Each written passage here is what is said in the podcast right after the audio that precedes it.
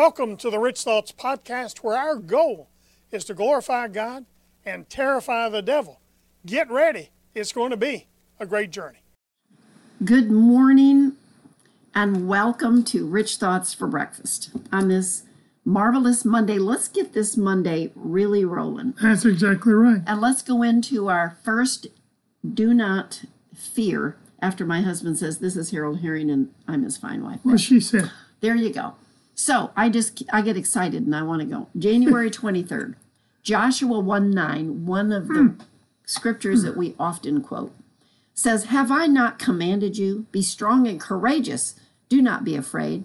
Do not be discouraged, for the Lord your God will be with you wherever you go. So you got to know that is not just today, but every day. Every day. Every day. Hallelujah. And today we're going to talk about seven scriptural reasons why everyone should, be a millionaire. A millionaire. And I'm it telling you. probably 15, 18 years ago, so I don't know exactly. I did a teaching, well, let me back up. About 15, 18 years ago, there was a TV program entitled Who Wants to Be a Millionaire? That's right. and it became an international television phenomenon. The question had an easy answer. Everybody wanted to be a millionaire. However, the real and significant question is who wants you to be a millionaire? The answer again is easy God does. Mm. As we were meditating on this, God gave us 10 scriptural reasons why everybody should be a millionaire. Now, don't think about your current circumstances. Focus on what the Word of God is saying to you About you about you. as a. Christian and a Come child of the now. Most High God. Come on. Number one, it's in your financial DNA. You are a child of the Most High God. You are a child of a king.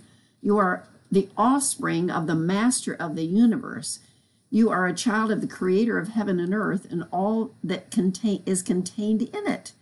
And as if that weren't enough, you are made in his image and after his likeness. In Genesis 1:26, we're going to build a foundation and add to it as to I'm telling you why you could be a millionaire. Genesis 1:26 says, "And God said, Let us make man in our image, after our likeness." You don't need to be a CSI or NCIS agent to know that there is royal blood flowing through your veins. Hallelujah. You come from good stock, hmm. incredible financial genealogy. Abraham, Isaac, Jacob, all multimillionaires of their time. We are called to be multimillionaires of our time. Galatians 3:29, 329 says, "And if ye be Christ, then ye are Abraham's seed and heirs according to the promise." I got Holy Ghost glory bumps already. Hallelujah. Number two, your spiritual father owns everything. Haggai chapter 2, verses 7 through 9. The silver is mine, the gold is mine, saith the Lord of hosts. See, our heavenly Father owns everything. And hallelujah. Psalm 50, verses 10 through 12. 50, 10 through 12. For every beast of the forest is mine, cattle upon a thousand hills, and all the sweet potatoes underneath. We might have added that in. That's my translation. I know all the fowls of the mountains and the wild beasts of the field are mine.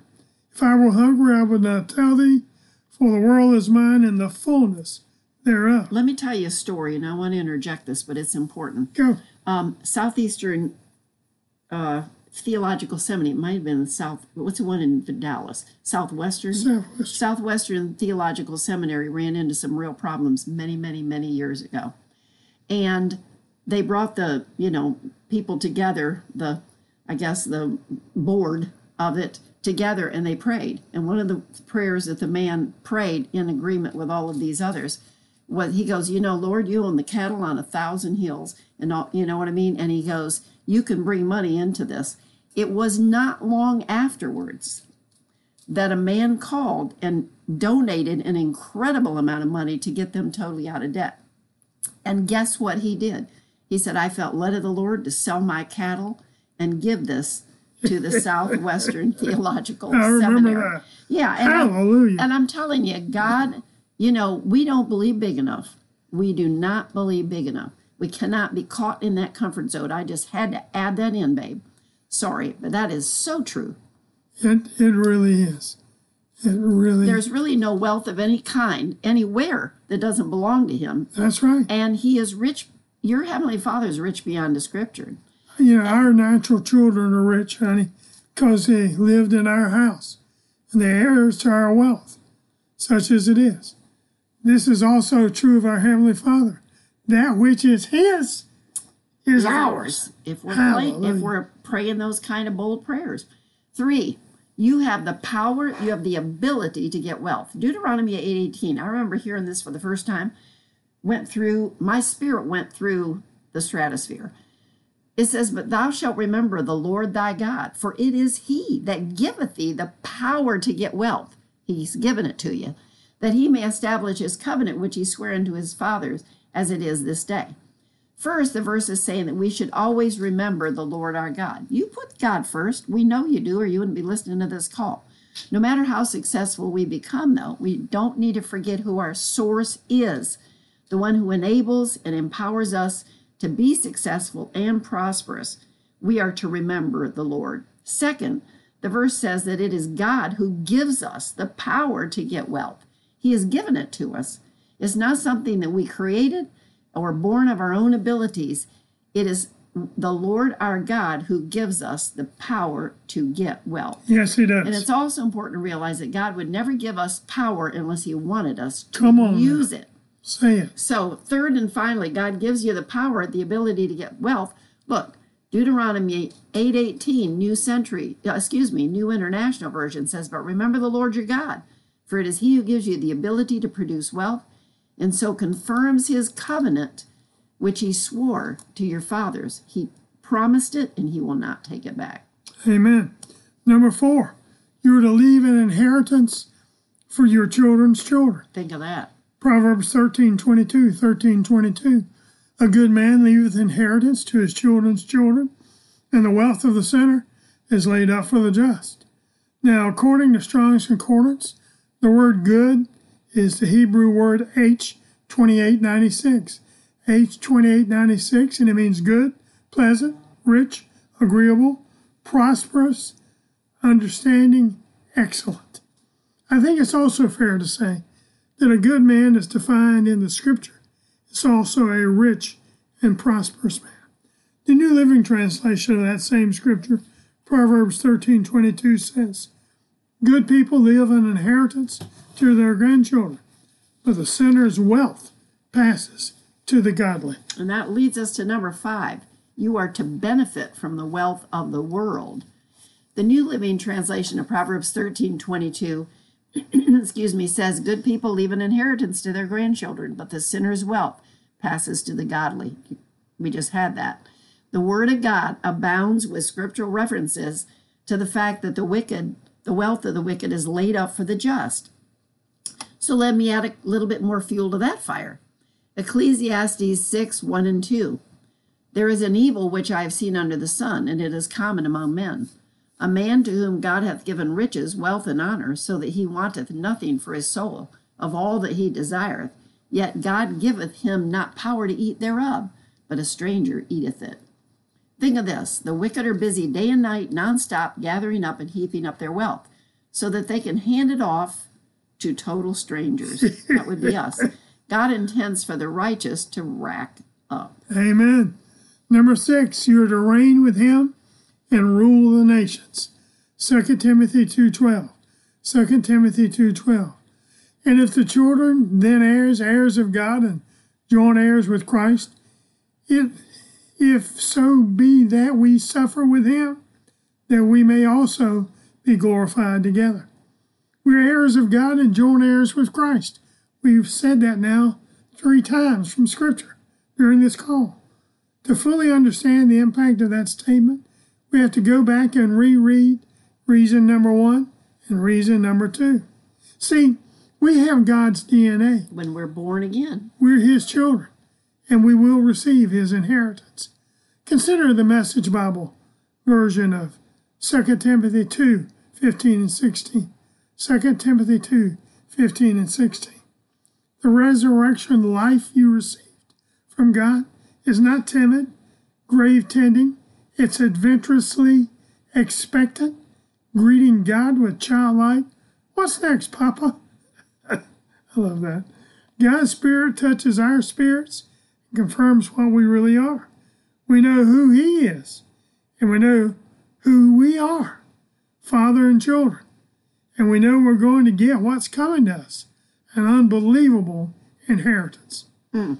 When your papa owns the cattle on a thousand hills, plus all the silver and gold underneath, then you've got a great inheritance coming. But there are requirements for that inheritance. First, you must show yourself faithful. But your blessing is about to get better. Psalm 2.8, Psalm 2.8. Ask of me and I will give you the nations as your inheritance. The uttermost parts of the earth as your possession. Now, you, you gotta smile when you read Psalm 2, 7 and 8.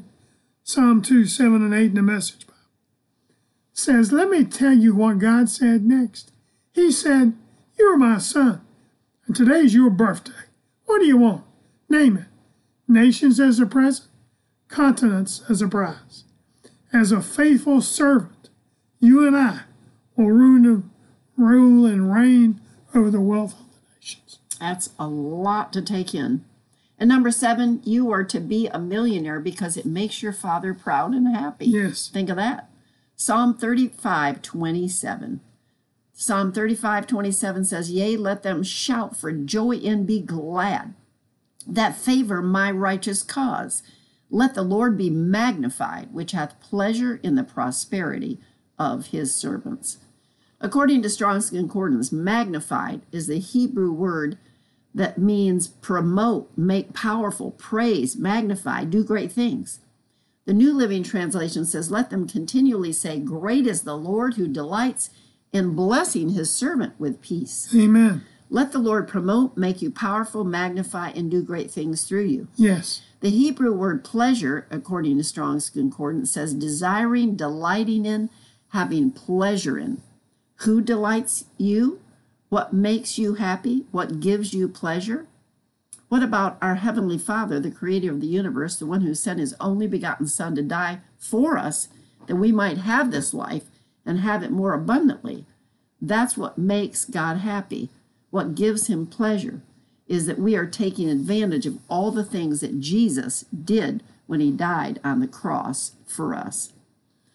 One, go ahead. Go ahead. Well, it's our prosperity to have. And it is. It is. That was worth you saying. Because we need to understand this. We really do. One final thought. There are numerous other scriptures which we can share with you. But the bottom line is this God wants you to be a millionaire, He wants you to be successful. But you must be obedient to receive your inheritance. He must always be first in your life. You must never put anything or anybody else ahead of Him. If you stay in the Word daily, you keep listening to Rich As we for breakfast. continually say, Yes. don't chase money, chase God. Yep. And then money, Will chase you. you got it. Hallelujah. Ooh, if you've been blessed by the teaching, Go to haroldherring.com, click the button that says sow a seed. Just ask God what seed He'd have you sow. Do what He says. That's all we ever ask. And until tomorrow morning at 8.30 Eastern, God bless you. Happy trails. and keep thinking rich thoughts from the Word of God. We love you. We appreciate you. Bye-bye.